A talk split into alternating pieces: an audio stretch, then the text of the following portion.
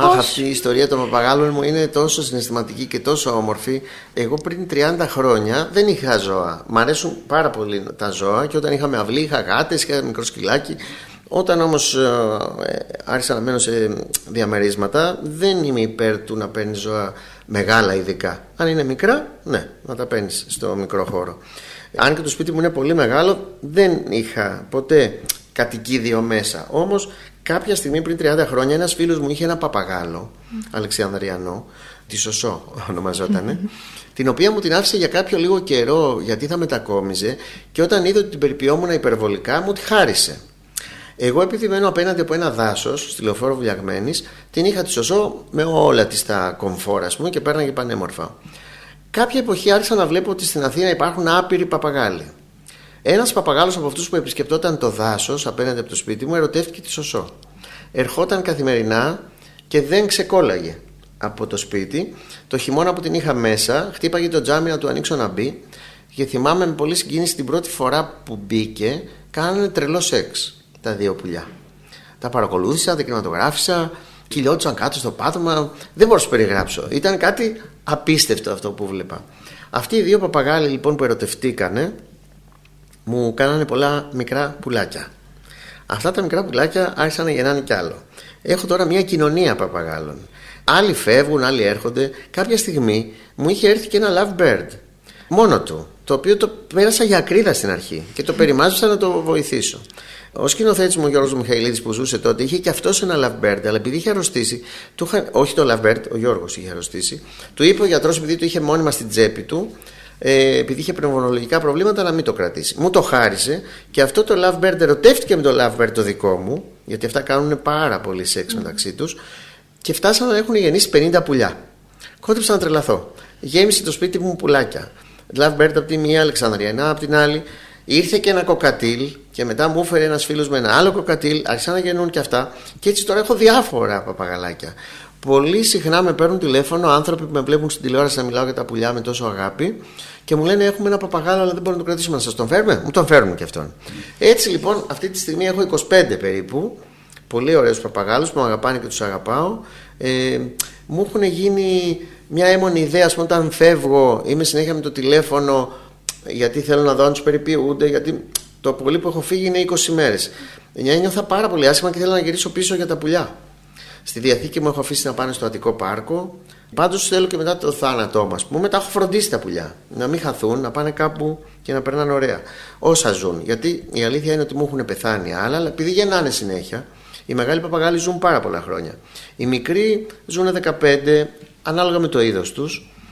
Οπότε εγώ φροντίζω να περνάνε όμορφα, Κάθε πρωί ξυπνάω από τις 7-7.30 γιατί πρέπει να φάνε τα φρούτα τους, να τους βάλω, να τους αλλάξω τα νερά. Πρέπει να τα περιποιήσει πολύ τα πουλιά.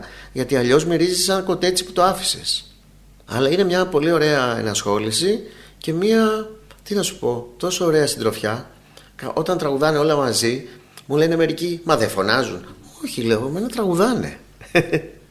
Τέλεια. Θα θέλετε να μας δώσετε έτσι κάποια μικρά tips για το πώς τα φροντίζετε, για το πόσο χρόνο ας πούμε, μπορεί να σας πάρει, ε, τι θα συμβουλεύατε κάποιον που θα ήθελε να ναι. υιοθετήσει. Σίγουρα μου παίρνει μία με μία μισή ώρα το πρωί, κάθε πρωί, παράλληλα με το πρωινό μου, δηλαδή τρώμε μαζί πρωινό. Ε, θέλω να τους βάζω φρέσκα μαρουλάκια, φρούτα. Ε, δεν θέλω να τους δίνω τυποποιημένες μορφές ε, βιταμινών, γιατί από ό,τι μου έχουν πει και οι πτηνίατροι, γιατί υπάρχουν ειδικοί πτηνίατροι και όχι κτηνίατροι, οι κτηνίατροι δεν βλέπουν τα πουλιά, είναι λίγοι.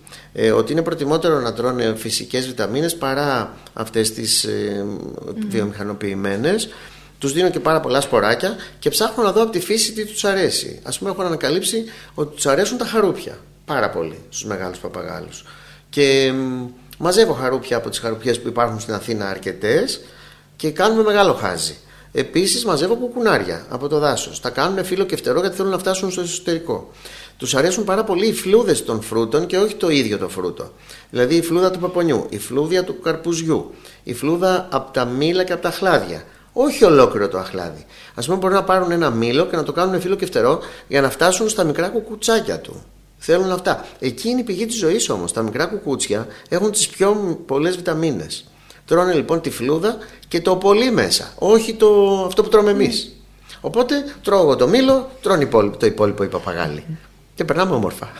Τι ωραία. Α, επίσης να σου πω ότι κάνουν πάρα πολύ μπάνιο. Θέλουν νερό γιατί κάνουν πολύ συχνά μπάνιο. Μπαίνουν ολόκληροι μέσα, τρίβονται και μάλιστα ο ένας βοηθάει τον άλλον.